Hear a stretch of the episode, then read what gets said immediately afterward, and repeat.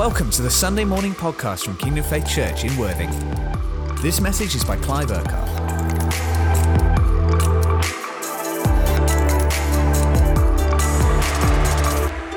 Well, great to be with you guys. Haven't been here for a while. Need to come down to the sunny coast a bit more often, eh? Brilliant.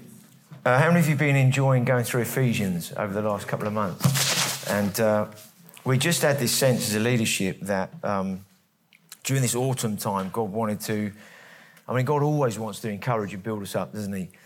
Um, but we just had this sense of going through Ephesians. God wanted to build us, encourage us, strengthen us, uh, and just strengthen that unity, uh, strengthen who we are as a people across all the congregations. And um, we're in Ephesians 4. I know last week you guys in Church and Home we're doing the second half, is that right, of, of uh, chapter 4. So we're going to just swap it around a bit, which is all right. Um, and we're just going to unpack some, some things in the first 16 verses of Ephesians 4. And just to kind of summarize these verses, there's, there's kind of three sections, if you like, to this, these verses. The first one is Paul speaks about the unity that they have. Then there's a few verses around um, where you call them gifts or operations, the fivefold giftings, which we'll look at. But then the, the last part of the chapter is uh, around maturity. And what we're going to see is the, the, the focus in these 16 verses is more about who we are as a body than it is about the fivefold ministry or the fivefold giftings. A lot of the time when we read these verses, we, we focus a lot around the fivefold giftings. And, um, but the fivefold giftings are there to enable the body to keep and strengthen the unity, but also then to become mature as all of us are active, as we're going to discover, in the part that God has for each one of us in who we are as a body.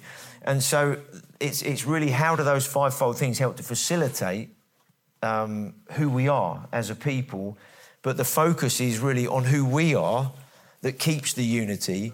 And it's down to us together to grow in maturity and in fruitfulness and effectiveness. It's not just down to those fivefold people to, to do all of that. We discover all of that as we uh, as we go through. So let's kind of just start. Obviously, a good place to start is verse one, isn't it?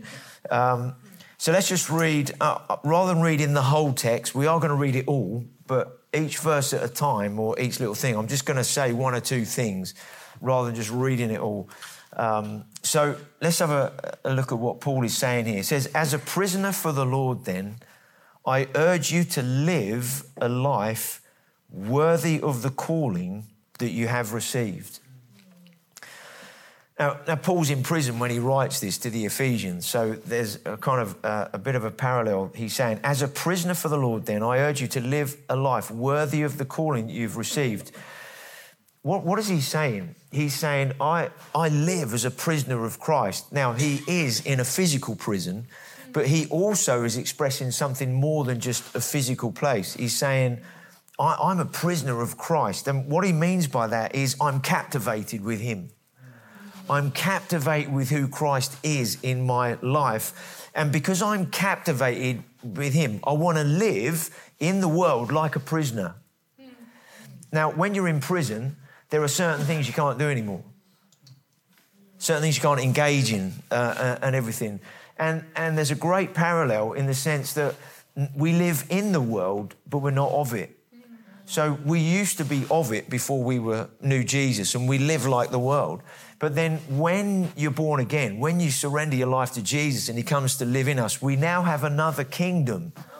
We have another world, if we can put it that way, living in us called the kingdom of God. And, and so we're still in the world, but we're not of it. We're not under the systems or the ways of the world anymore in that sense, uh, or the nature of sin doesn't control us anymore. So when we say we're, we're captivated or we're prisoners of Christ, what we're really saying is I, I no longer want to live a life like everybody else is living. So I want to live like I'm a prisoner of Christ. And I only want to live that life that I'm captivated by or, or the person I'm captivated with in that sense. So he's, he's kind of saying, but also what is he saying?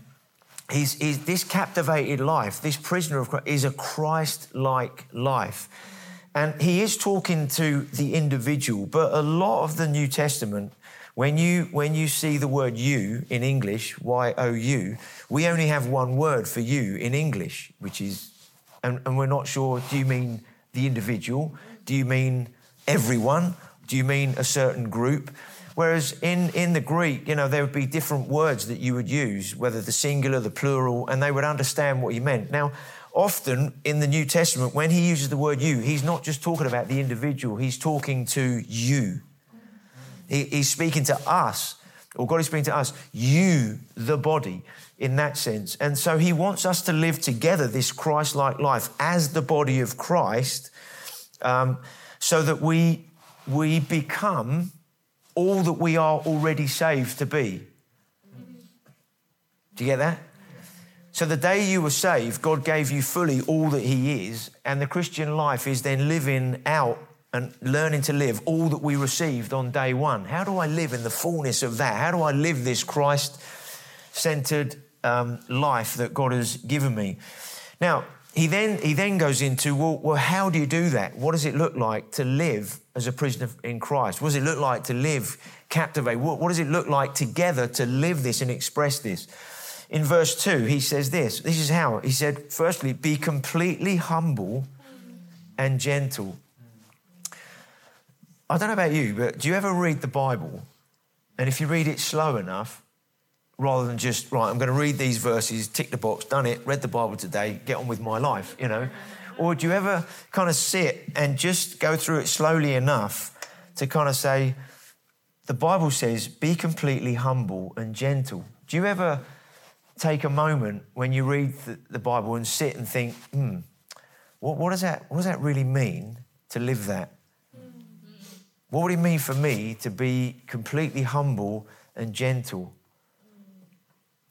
Do, do, do anybody ever do that? Sometimes I, I think hmm, it's funny in, in, in the church where we, someone stands up, reads some things in the Bible, and then tells us a load of things.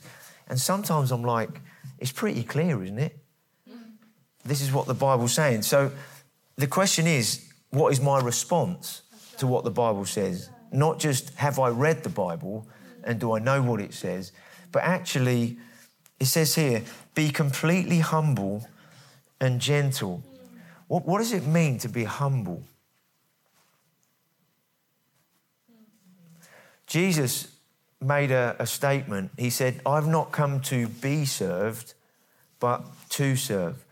I've come to lay my life down and to be humble is actually to first of all think, hmm, rather than me being first, what does it look like for me to not to be served, but actually to serve?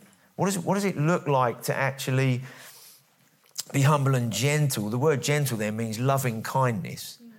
And sometimes when we use these, it can, these words, it can sound a, a little bit, oh yeah, that's nice, gentle, loving kindness. But actually, um, the word for gentle there is meekness. And meekness there actually means the strength and character of God's love being expressed. Which is, so often when we use the word love, it can be a little bit emotional, a bit lovey dovey. And, and there is an aspect of love that is very much engaging like that. But also, God's love is strong. It's immovable and unshakable. It doesn't mean it's aggressive. Um, you know, you hear one or two worship songs these days, God's furious love. It's like, well, I don't know if I find that word in the Bible to describe his love. He's not furious. You know, I find that his love is everlasting. His, his love is gentle. His love is kind. His love is strong. Do you know what I mean? And, and um, so be completely humble and gentle. So this is going to be really important in terms of how we respond to as a, as a people to become mature that we're going to discover.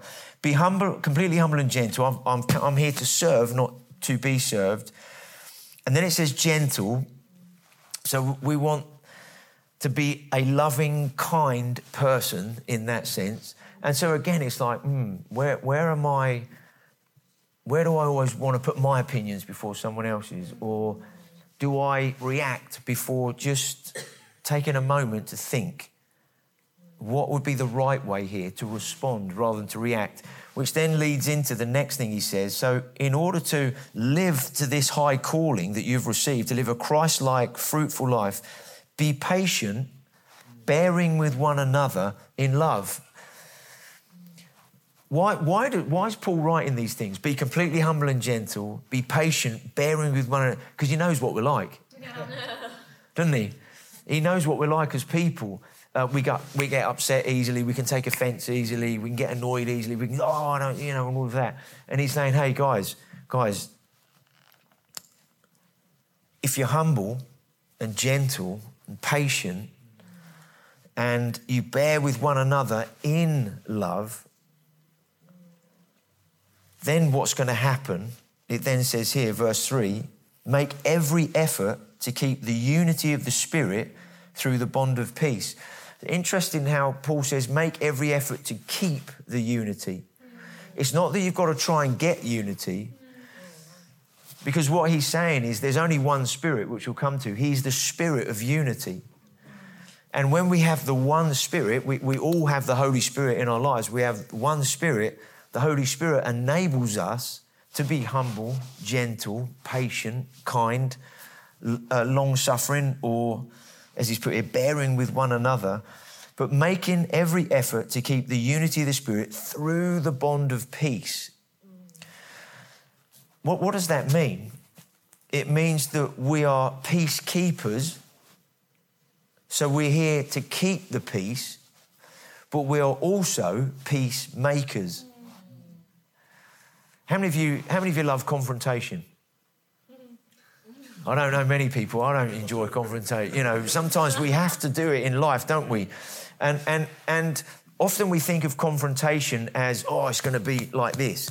But actually, um, peacekeeping is sometimes not doing anything because you're afraid of what somebody might think about you or you don't want to go there because you're not sure how's that going to go and all that. So I'll just keep the peace. I won't, you know. Um, there's, there's, there's one thing where we have the peace of God, and therefore we want to make sure we keep that peace, and there, we don't allow anything in to unsettle us relationally between people or in situations. But when things have gone a little bit pear shaped for some reason, we don't just want to be a peacekeeper in that situation because we just put things, we hide them under the carpet. We want to be a peacemaker in those moments. And a peacemaker sometimes is literally just saying, hey, um, can we just have a, a, conversation, have a chat? And uh, I just, I, you know, uh, correct me if I'm wrong here, but I just sense, you know, there's a little, we're, we're, a bit out of sorts or, or whatever it is. And, and sometimes you have to think, now, if I'm going to have a conversation with somebody, what am I going to do? Or if we're going to sort a situation out, in, in, in whatever setting it is, in your family or in your church in the homes or whatever it is, you, you know, you know, there's a little bit. Sometimes you have to think now, okay, what, how, do, how am I going to peacemake here? What conversations, you know, without coming at it from a side's point of view, I'm right, I'm wrong. And Paul is talking about all this stuff. He knows what we're like as people. People can get upset. He knows in the context that he's writing to the Ephesians, because of the culture of the day and the way things were. They were worshipping all kinds of other gods and idols. Um, there was tension between Jew and Gentile and, and all of that. And so he's speaking into these things, knowing what we're like. And so, therefore, what he's saying is hey, everybody, we all have a responsibility.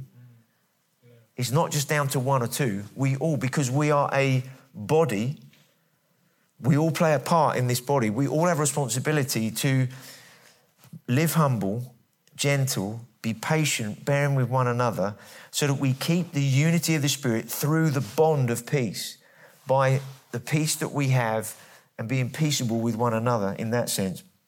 Okay, then he goes on to say this there is one body and one spirit. He emphasizes the things here one body, one spirit, one hope, one Lord, one faith, one baptism, one God, and one Father of all. There's a lot of ones in there.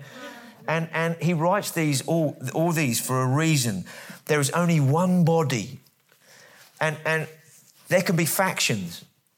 People can, oh, I'm, you know, I don't need the church anymore. Off the back of COVID, quite a few people, and you probably know some of them as well, they've stopped connecting into a church or into a body somewhere, saying, I, you know, I'm still, I'm still got relationship with Jesus, but I'm just, I'm not, not going anywhere. It's me and Jesus. And it's like, well, I don't, I don't think we find that anywhere in the Bible. When, when, you, when you're saved, you get saved into the body of Christ. And you're part of the body, and you need to be part of the body somewhere, right? And so he says we're one body, and that's why, because we're one body, we have, we have to work out stuff between us, that we keep, maintain the unity. We walk together in the things of God because we're one body. We're not just factions and, and a, des, a dis, whatever the word is, yeah, you know, group of people. We're one body. And, and it takes work to work this stuff out. One body, and there's one spirit. And when there's one spirit, there's a witness of the Holy Spirit as well. You know, you know when you hear somebody preaching the, the word, you know, it's the word. It's not just someone's idea of a verse and they're plucking it out of nowhere and you think, you know. But you know when when somebody's speaking or or or you're in a conversation and, and you just get this sense of mm, doesn't quite sit right with me. You know, that's the Holy Spirit, isn't it? Witnessing something mm, not quite right. But also the other side of it is when when something's going, we have this witness, yeah, yeah, this is good, this is right. I might not fully understand it all. And it might even be a bit challenging what's being shared or where we're going and how we want to move forward. But I know, yeah, yeah, yeah, there's something in me that goes, yeah, this is right. And this is what Paul is saying here. There's only one spirit, and, and we need to be aligning with, with the Holy Spirit amongst us and be aware there's other spirits that operate that want to cause division, factions, want to take us out, and all of that. There's only one spirit. Just as you were called to one hope when you were called, that hope is salvation in Christ, right? Excuse me. So he's talking about a salvation that is in Christ here, but then connected with that, one Lord.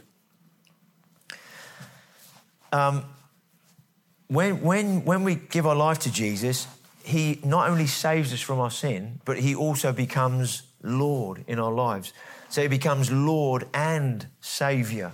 So we want to live in that salvation, working out our salvation, but, but we work out that salvation as He is Lord in our lives. And what does it mean for Him to be Lord?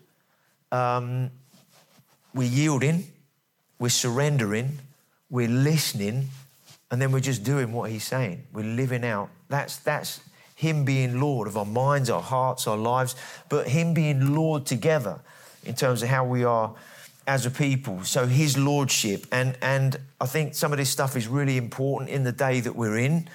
Um, not to overstate this, um, we, we all know that there are various denominations that have already made decisions. Some are in the process of making decisions uh, to put man's opinions above God's lordship and the authority of his word. And there are, there are, and I don't mean this critically, um, there are people who say they believe in Jesus, who say they love Jesus, who are sitting in scenarios debating,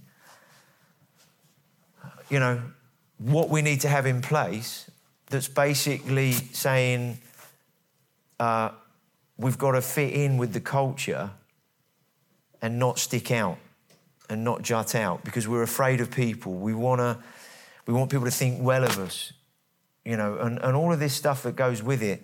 And it's the spirit of the age that's affecting things. So if we talk about one spirit here, so we have to say, well, who, what, what and who are we listening to if we make decisions and judgments that are contrary to the word of God? So there's a challenge to the lordship of Jesus Christ in the church in this nation.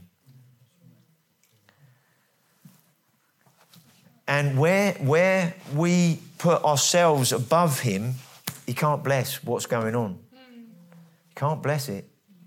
If it's out of line with his word and his will, there's no release of blessing uh, for what he wants to do.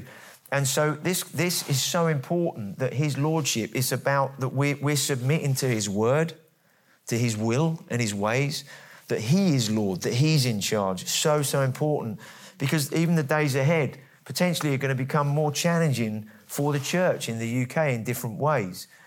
And um, the Bible says that in the end times, in the end days, there's all sorts of stuff, especially at the moment with what's going on in Israel and, and various things. Lots of people are coming out with all kinds of prophetic words, and there's a lot being said, you know, alignments of this, that, and the other, and stuff from Revelation. And are we, are we in this moment, that moment, or the other moment, and all of that? And at the end of the day, Jesus said himself, I don't even know the day and the hour that I'm coming back. And so don't get all fixated on, on those things, but just make sure today you live in the way that I've called you to live. If we live prepared, if we live ready, then whatever comes our way, if we're rooted in God, if we're in a, if uh, we're cultivating a strong relationship with God in our own lives and together, no matter what comes our way, we, will be able to stand in the face of whatever's going on. Uh, are we there? Not afraid of it and, and all of that, but there will be challenges in the coming years to the church in different ways, increasingly. Um, and uh, we have a freedom to preach the gospel now. Um, you know, who knows what that might be like in 18 months' time, two years' time, if a different government gets in. Um, and, and some of their policies and what they want to put in place, which will restrict the church quite a lot in ways that we all could sit here and go, not in our country, not in the UK, surely. That wouldn't happen over here, you know. Um, so we, we want to live with his lordship. There's only one faith which connects again into the word. There's only one word. There's only one way. Are, are you with me? Yeah. Don't want to labour this too much, but really, really important. Um, let me just chuck this in um, Proverbs says, the fear of the Lord is the beginning of wisdom. And so, if the fear of the Lord is the beginning of wisdom, if we put our own opinions and what we want above the word of God, then it shows where's the fear of the Lord then? Where's the fear of the Lord? And, and one of the things we need in the church, in our nation, is a fresh reverence, a fresh awe, fear of the Lord, His Lordship. And when, when we decide our things, we're replacing Him, and you say, wow, there's no fear of the Lord, because we think we can sit down, make decisions that are contrary to the Bible, and then say, now we can do this, now the other, and God's going to bless it. Wow, that's a pretty dangerous place to, to live and to be. Uh, there's one baptism. Why does he say that in this moment? Because at the time, uh, there were lots of different ways that people were saying you can be baptized in this and that and the other and he's saying there's only one baptism. And the baptism he's referring to there is water baptism in that moment. Um, there's only one way to know the Father, and that's through Jesus Christ. And that's through that baptism. The old has gone, the new has come. So he's, he's speaking into this. Then one God um, there aren't many ways to God. There aren't loads of different gods. There's only one. And remember in Ephesus, they had over 50 different gods that were worshipped and temples. And that's why, again, he's saying there's only one God. Now, we might not have loads of temples or places of worship like that. There are some different religions in our nation and everything. But how many idols, how many things do people give themselves in their lives?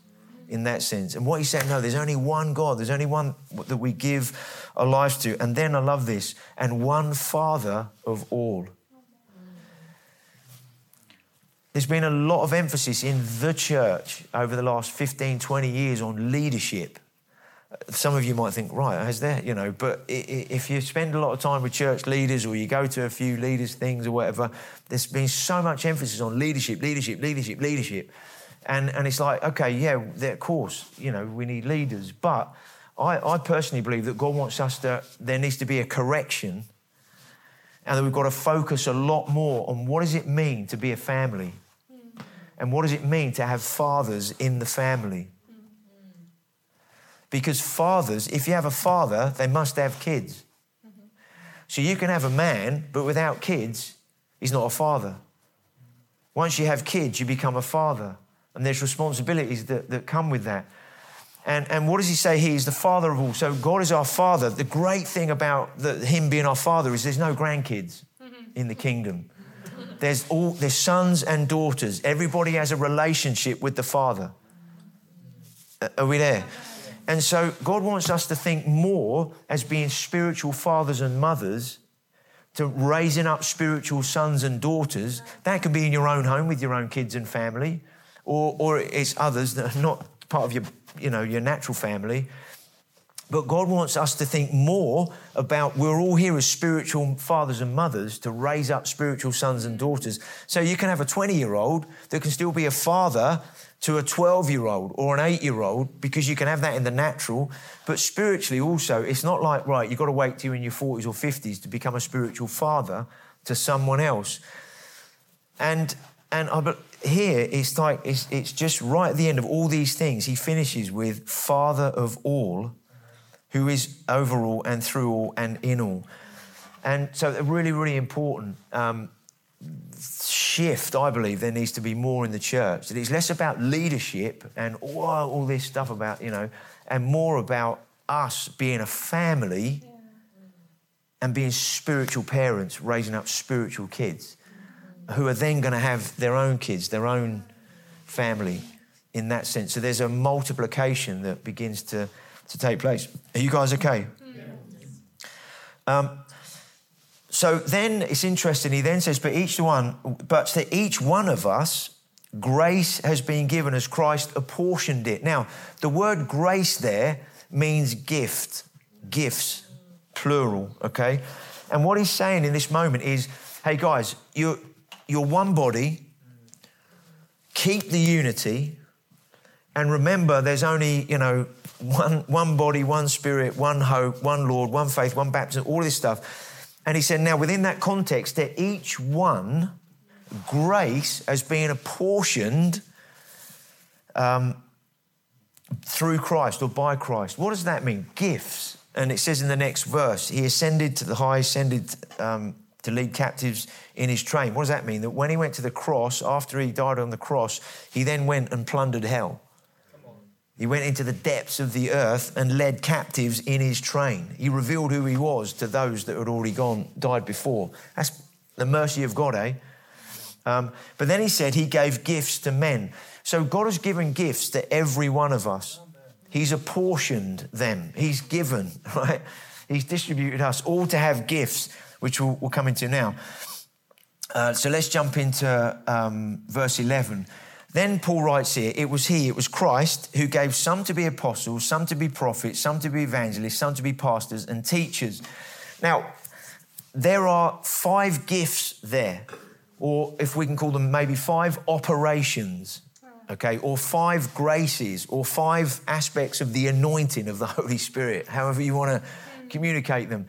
Now, often when we read that, we all sit there and, and often we go, Well, I'm not an apostle, I'm not a prophet, I'm not an evangelist, I'm not a pastor, and I'm not a teacher. Oh, you know, because we look at the five specific graces or offices. And what I want to do, just for a few moments, is just give you a real simple, simple um, summary of each one of those things. Okay.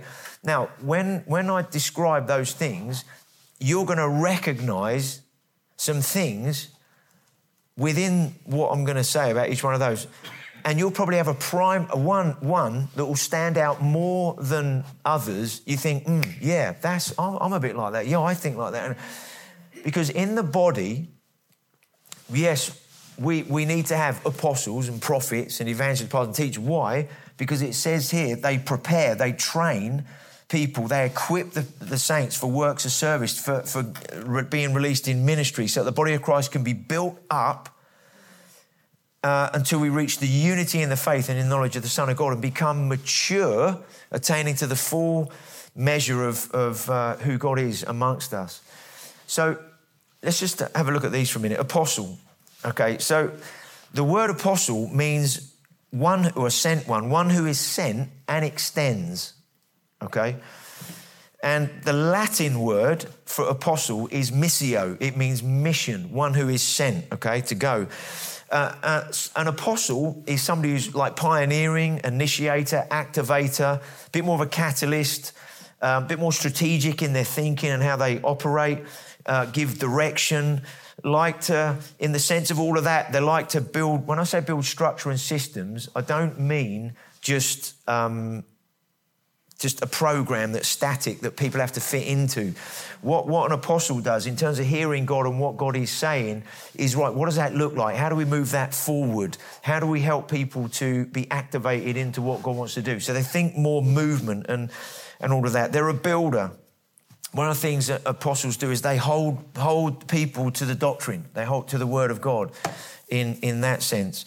But one of the other things about an apostle is a, a true apostle is like a father spiritual father.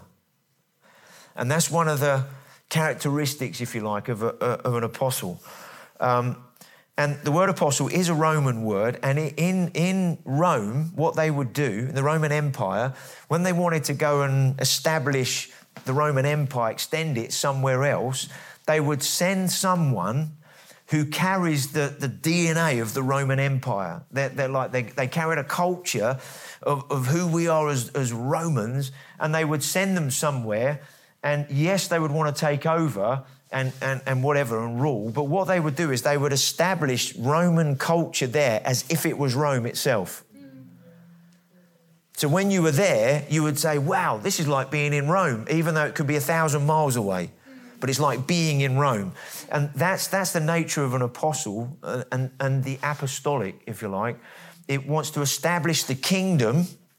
And wherever those people go, they establish the kingdom, the culture, the life of the kingdom, so that something can begin to grow. So the kingdom of God is right there because they're going to establish the kingdom. Are you there? Now, you don't have to be an apostle. Okay? There are apostles, but also you can be apostolic. So, Kingdom Faith is an apostolic church. Pastor Colin um, a dad was an apostle. And the nature of kingdom faith is apostolic, okay? Personally, I believe the church is supposed to be apostolic, right? But also, a healthy church functions in all five of these apostolic, prophetic, evangelistic, pastoral, and teaching. We need all five of those to be a healthy, mature body of people, okay? So, so some of you might be a bit more, yeah, I like to initiate and activate. I seem to be a bit more a catalyst. I love kind of, you know, what's that going to be? I'm a bit more of an engineer. I like to kind of build things, develop things, and help things to move forward um, in that kind of way, okay? Then um, the prophet, this is an interesting one who questions and reforms. Mm-hmm. You might think, what do you mean, one who questions? What a prophet does, often prophets see, some are seers, some more hear things. There are different types of prophets. Um, but what does a prophet basically do? It points to God, is sensitive to the voice and the heart of God, seems to know particular truth that needs to be emphasized in the church at any given moment to, to enable the church to move forward. Uh, pro- prophets give direction. They discern the time. They seem to kind of, this is the time we're in. This is what God's saying and where we are. But they don't just discern the time. They know what is, but also what should be. Okay? And they see that gap between this is what is at this moment, but this is what God is saying. And God wants to get there. So they recognize the gap, but they also uh, are part of helping to, to, for that gap to close. So the reality, so the, the reality of the promise comes into being. Are you there? You with me? Um, so some of you here are a lot more sensitive to the. We can all hear the Lord, right? So I'm not. But we all hear God. We all have the Holy Spirit. You can all hear God. But some of you are a bit more sensitive to, to the voice of God, and, and the way you hear God often God gives you a little bit more about the bigger picture. You get a sense of this is what God is saying and where things need to be moving. And and and there's more of a prophetic kind of sensitivity in your in your life uh, in, in, that way. Some of you maybe would connect with that uh, a little bit more. Uh, then there's the evangelist, and lots of people go, "Oh, that's not me. I'm not an evangelist," you know.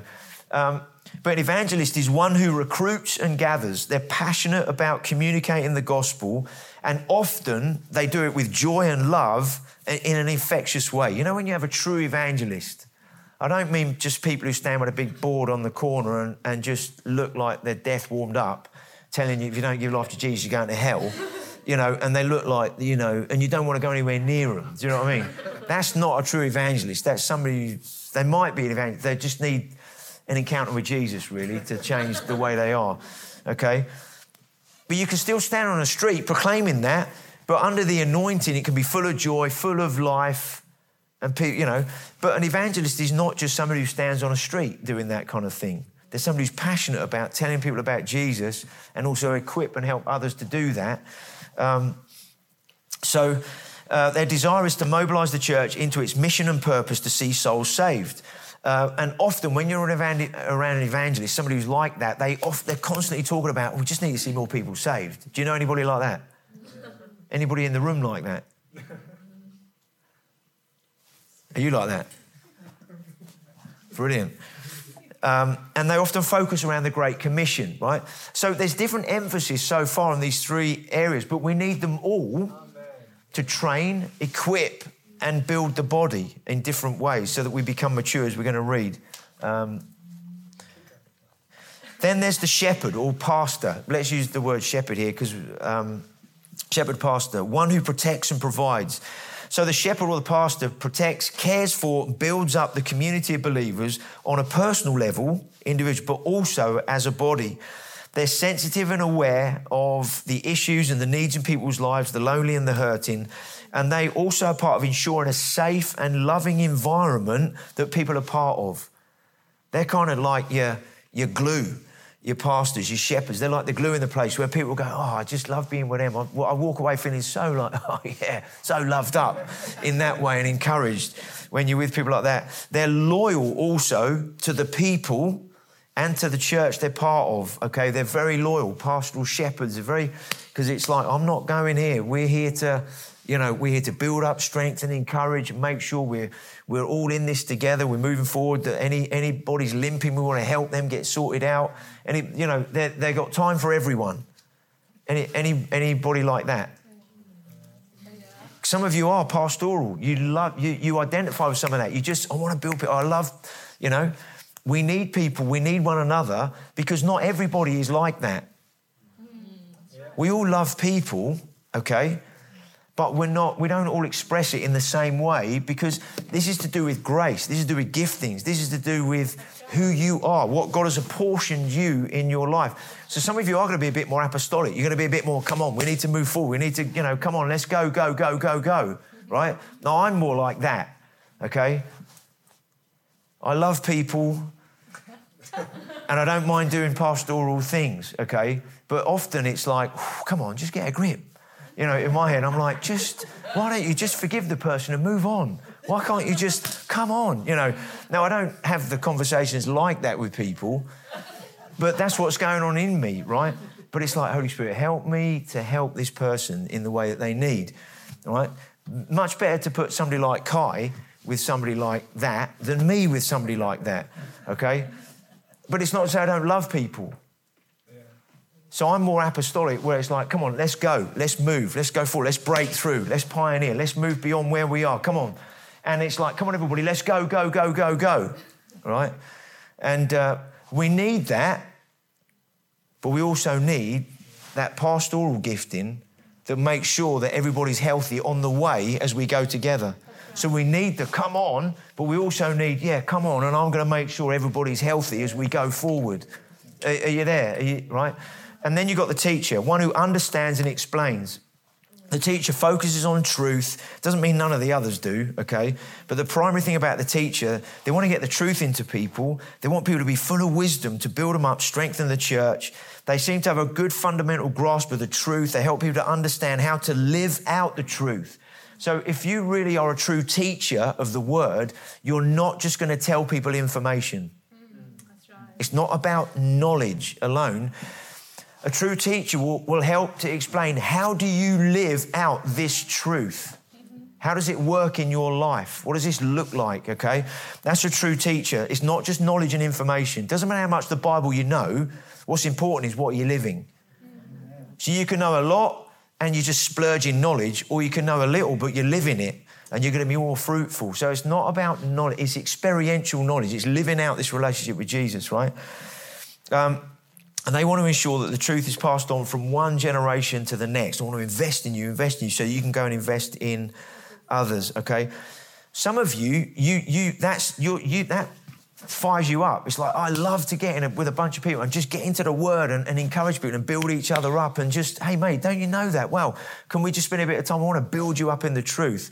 Now, that is a heart for people, but it's motivated not from a pastoral point of view where I want to make sure you're doing okay and everything's all right in your life. It's motivated from a, I want, I want you to live in the, the truth. I want you to get a hold of this because it's going to affect your life. It's still loving people, but it's done in a different way. Are, you there? Now, all of us in this room will have a primary grace in one of those five operations. It's really important. And and it's important that we understand that because if we understand that about ourselves and we understand how other people tick, right. then we see how we work together.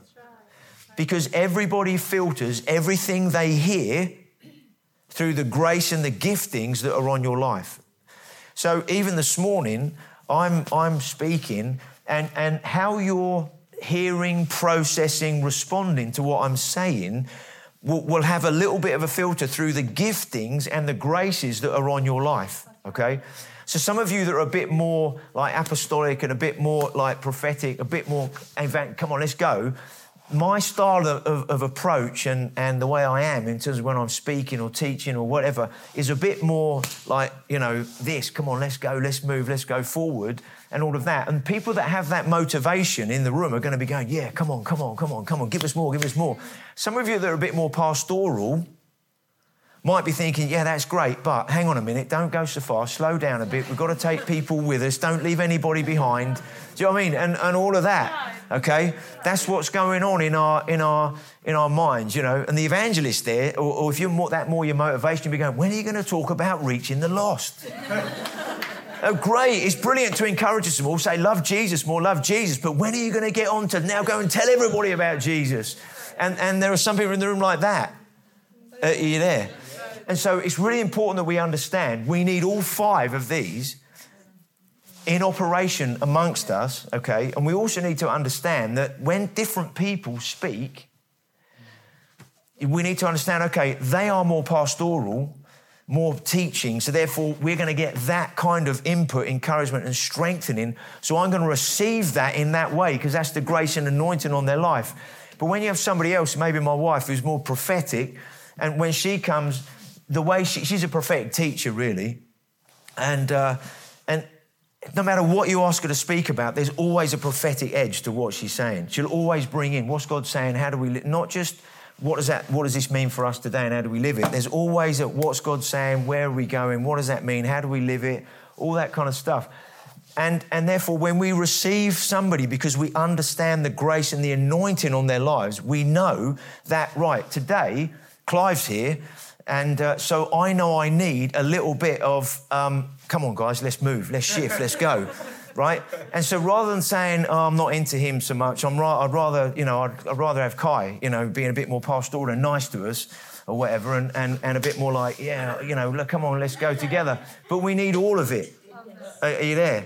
If we only had that, and, and come on, guys, you know, be encouraged, be strengthened. If we only had that, we would be lopsided. But if we only had me, like it's more, come on, let's move, move, move, go, go, go. After a while, you'd all be like, yeah, all right, can somebody just like just go, hey guys, you're brilliant. Let's just get in the word. This is what Jesus thinks about you. He loves you. You're amazing. You're awesome, and all of that. Now, I, I say all that, but it comes with a, that's brilliant. You're awesome. You're amazing. Let's get on with it. You know, it's, but we need to understand that our relationship with God, your personal relationship with God, and our corporate relationship with God has two key parts to it, okay? One, it's relationship, the second is purpose.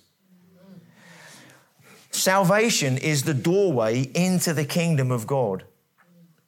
So your salvation or you being saved brings you into relationship with God.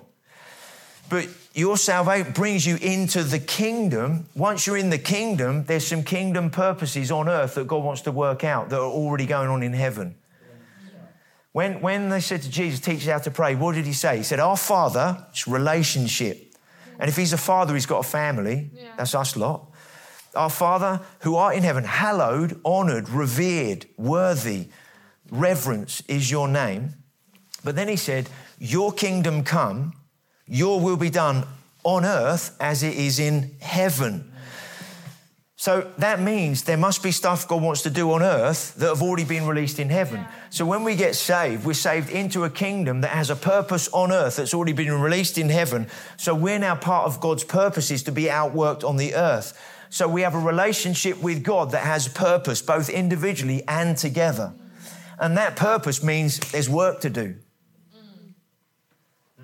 Um, at the end of, at the end of, uh, where was it? Um, oh, it's in here somewhere. Uh, where is it? Uh, verse 10, chapter 2. For we are God's workmanship, created in Christ Jesus to do good works, which He prepared for us, uh, advance for us to do. Wow. When did He prepare them? Before the beginning of time.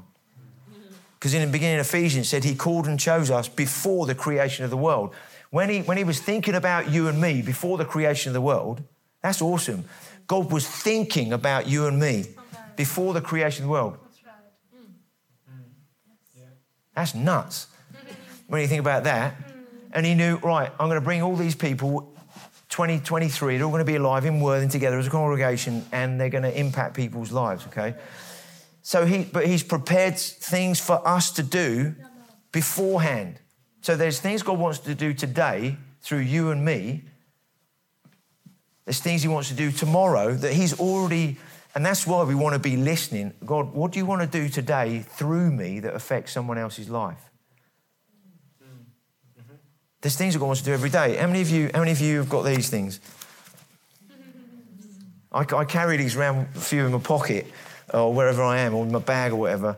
And every day, wherever I'm going, I'm like, Holy Spirit, anything you want to do, anything you want me to talk to, without trying to force it, you know, but it's open. And the other day, Jay and I were in a, um, a um, coffee shop place, and um, as we were uh, coming to the till, it was busy, lots of people in the queue. And the lady who served us, when she talked, she had a really like um, could she could hardly talk. And um, as we were kind of just beginning to pay, I said, "Do you um, what's up with your voice?" And she said, um, "She said, oh, I had COVID, lost my voice, and since then it's never really come back properly." And but because it was busy and there was lots going on, I kind of I knew God was saying to me, "You need to pray for her." So I was like, "Okay," but I knew I couldn't do it then in, because of the busyness. So we went and sat down. We had our scones and whatever, cheese scone with chutney and, um, and a cup of tea. And uh, we're getting older, going to, you know, anyway. So, um, and there was a moment where I kept looking up to see, right, when's there nobody around, as in not a queue at the thing. And, and uh, I saw her standing just in the kitchen area, this thing. So I, I got up and went over and uh, I said, hi. I said, what's your name? And she told me what her name was. And I said, oh, I said, don't know if you remember Jane and I, uh, but our kids, I think, went to the same school when they were in junior school. And she goes, no, I do remember you, yeah. And, um, and I said, I don't know if you know that we, we lead a church uh, or whatever, but she goes, oh, I don't know, I'm, you know, know. and um, so I said, look, I said, um, I said, you, your voice has not been good, right? And, and she said, no. And I said, look, we're Christians and we believe that God heals. Um, and uh, I said, could I pray for you? Because I believe God wants to heal you. And, and she said, oh, well, I, well, yeah, I'd love you to, but um, don't, my boss isn't going to be into that. I said, look, we don't have to go into, like, you can just stand there, look at me, I'll look at you, and I'll just say something. And, and I believe God wants to heal you. And so she said, um, she said, okay. So I, I just stood there and, and I said what her name was, and I said, just be healed in the name of Jesus. Just receive your healing. And um, so I said to her, How are you doing? And her voice wasn't 100% sorted, but what she said to me was she looked at me straight away and she said, um, Within two weeks, I'm going to have a proper conversation with you. So I said, Okay, I'll come back in two weeks. right? And we can have a conversation. And she said, Yeah, do that. And then we can have a proper conversation because my voice, I'll be able to speak properly. I was like, Oh, inside I was going, Yeah, come on, thank you, Jesus. I didn't say that to her, she said that. And so I just said to her, I said, Has anybody told you how much Jesus loves you? And she was like, No. And I said, I said, Jesus loves you more than you could ever fully understand. He's amazing. He loves you and he wants you to know him. And she's like, "Oh, thank you so." I mean, and then people started coming out. A bit. So I got one of my got one of my things out. These. I said, "Look, here, here's a small thing. This will tell you about how much Jesus loves you." And I said, "Have a read." And I'll be praying for you. We'll be praying for you over the next week or two. And, and in a couple of weeks' time, I'll come back and let's have a comment. Let's see what God's done. And it'd be great to talk to you. And she was like, oh, that'd be amazing, right? Now, it's just that happened without me having to instigate it. I still had to make a decision am I going to do it? Um, but who knows? We were in IKEA, and uh, IKEA. How many of you love going to IKEA? The ladies. Hey, the bloke. anyway, the other Saturday, my wife said to me, you know, she said, um, can we go to IKEA today? And I was like, I looked at her, she knew, just looking at me, she's like, I know you don't want to go, but we need to get a couple of things and whatnot. So I was like, all right, yeah, let's go to IKEA. Change your mind, Clive, just get on with it. And as we got out of the car, I, I, I knew God was saying to me, you need, there's somebody in there I want you to talk to. So, okay. And I made sure I had a couple of these in my pocket. And at one point, well, I was so all around IKEA, I don't know what Jane was doing, but I was constantly like, is that you want me to talk to? Is that you want me to talk to? you know, and, and I was thinking it was somebody who's going to work there that we were more probably going to interact with, asking a question, you know, where do I find this? hey, can I have, you know, do you know that Jesus? And anyway, it wasn't any of those people. And, and, um, and then we were standing looking at some plates that we were buying for someone while we were there. And this lady comes across and she asked me a question. And um, so uh, she, how, many, how many plates she get for that price? And she was from another country. And, uh, and so I said, yeah, yeah, it means, you know, this many plates for that amount of money. And, and Jane said, where are you from? And she goes, oh, I'm from the Ukraine. And we were like, oh, we pray for the Ukraine. And she said, uh, she said, oh, I do too. And I said, oh, do you, uh, do you believe that God answers prayer? And she's like, well, I, am praying for my country at the moment because it's not very good. And, and we said, look, we believe that God answers prayer.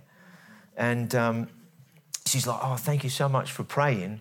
And, and so I just said to her, um, I said, do you, do you, if you pray, I said, do you believe in Jesus?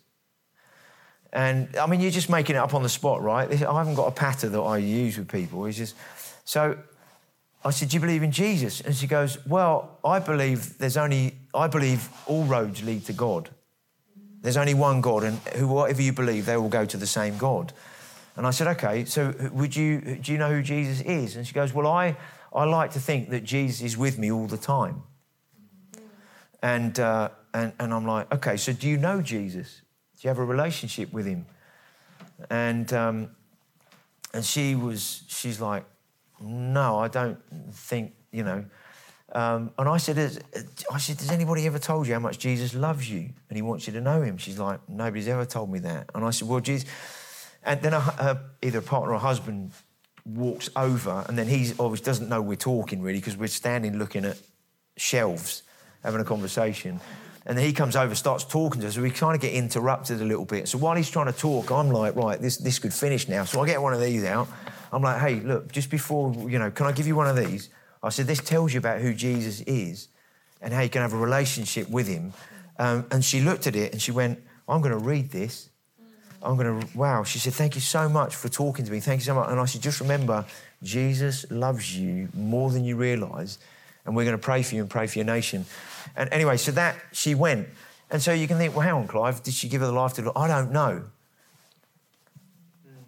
But I just want to be available for. Now, I'm not an evangelist, right? I'm just telling you this so that we don't just put ourselves in a, a box.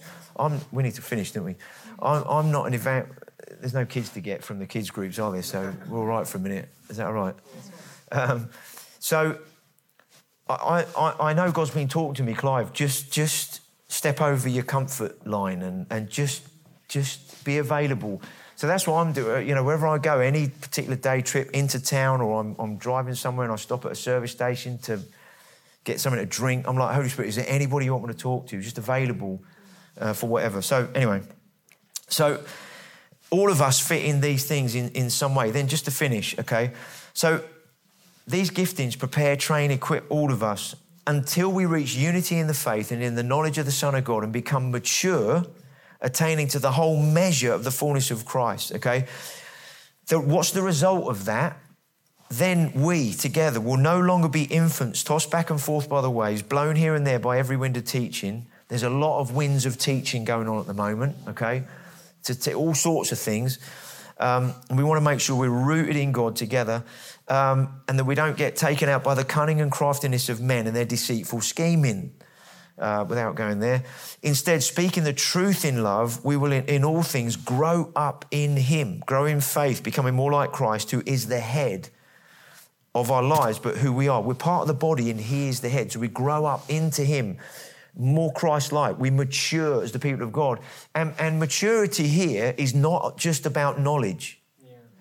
Maturity is in the way that we live together and the way that we reach other people who need to come to know Christ in fruitfulness. From the whole body drawn together in unity as every part fulfills its function in love as each part does its work.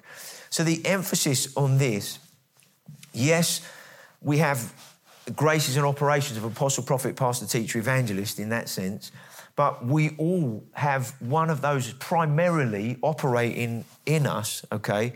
There might be other things that cross over because they're not all very, they're not all five lanes. They are, but they cross over in different ways as well, okay? Uh, you can be apostolic and prophetic. You can be apostolic and evangelistic. You can be pastoral, not so much, event, well, Paul Taylor, if you remember him. Great pastor, but also a great evangelist. You can be a teacher and prophetic, prophetic teacher. There's lots of crossovers, okay? But one of the things, especially through church in the home, that will begin to get activated more is the grace and the gifting on your life as you as you're part of the body in there wanting to invest in others in that same one that you're part of. When you come together there can be an expression of that. And so it's really important that we understand that that because there's been such an emphasis on leadership it sounds like you know leadership leads and we just follow whereas actually what does a father do a father raises a family and they grow together and the kids get raised up and released into their lives, they begin to take more responsibility as they grow, and then they begin to have their own family and their own kids in that way. So there's that multiplication that gets released through all of us. Let's just jump to our feet, shall we? We'll just pray before we close this morning. Has that been helpful? Mm, just close your eyes for a moment. Just maybe there has been some resonance in you about the fivefold things we talked about, these five giftings, graces, operations. And it's not that, am I a prophet? Am I an apostle? Am I an evangelist? That's not the question this morning. But maybe there's some things that have resonated in you going, mm, I see that I, that's why I tick like that, wanting to really build people up, encourage them, because that pastoral heart, that shepherding heart for people. Mm. Or there might be, yeah, I want to see people saved. I want to, you know, um, and God wants us to work like a team, as a team together. One builds up and encourages. And it doesn't mean you don't reach people who don't know Jesus, but your primary thing is I want to make sure people are careful, built up. Someone else, says, I want to just reach people, but you also, we also do care. But if we're all working as a team, then there's going to be a healthy, nourished body that is growing into maturity and being effective in its mission, impacting the world, lives that are around us. So maybe, first of all, just thank the Lord that He's graced you, that He's gifted you, He's apportioned you, as it, the word says there, gifts and graces.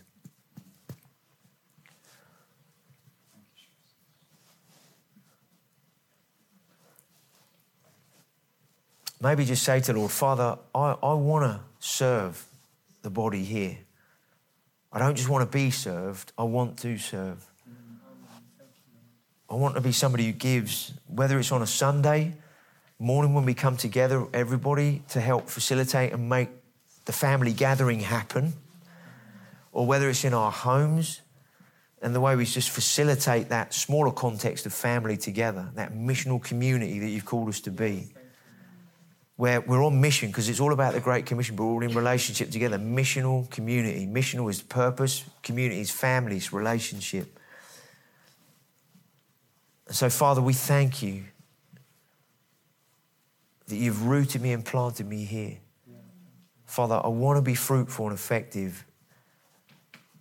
And I want to play my part in what you're doing here, what you're doing amongst us, what you want to do in Worthing. Thank you, Jesus. Thank you, Father. Thank you, Father. Thank you, Father. Father, just open our eyes a bit to help see where, how we can serve, how we can contribute and how we can be a blessing to others, how we can give and build others up in their lives. And we know that in your kingdom, your word says it's better to give than to receive. But we also know that when we give, we do receive. And that's a point of maturity that I'd rather be a giver than a receiver. But the more you give, the more you receive. Mm. It's just a kingdom principle. So, Father, I thank you for fresh grace upon the congregation here and all that you're doing and saying at this time, we thank you, Jesus, in your mighty name. Amen. Thank you for listening to this Kingdom Faith podcast. We trust it's been an encouragement to you. For more information and resources from Kingdom Faith and our other audio and video podcasts, please visit www.kingdomfaith.com.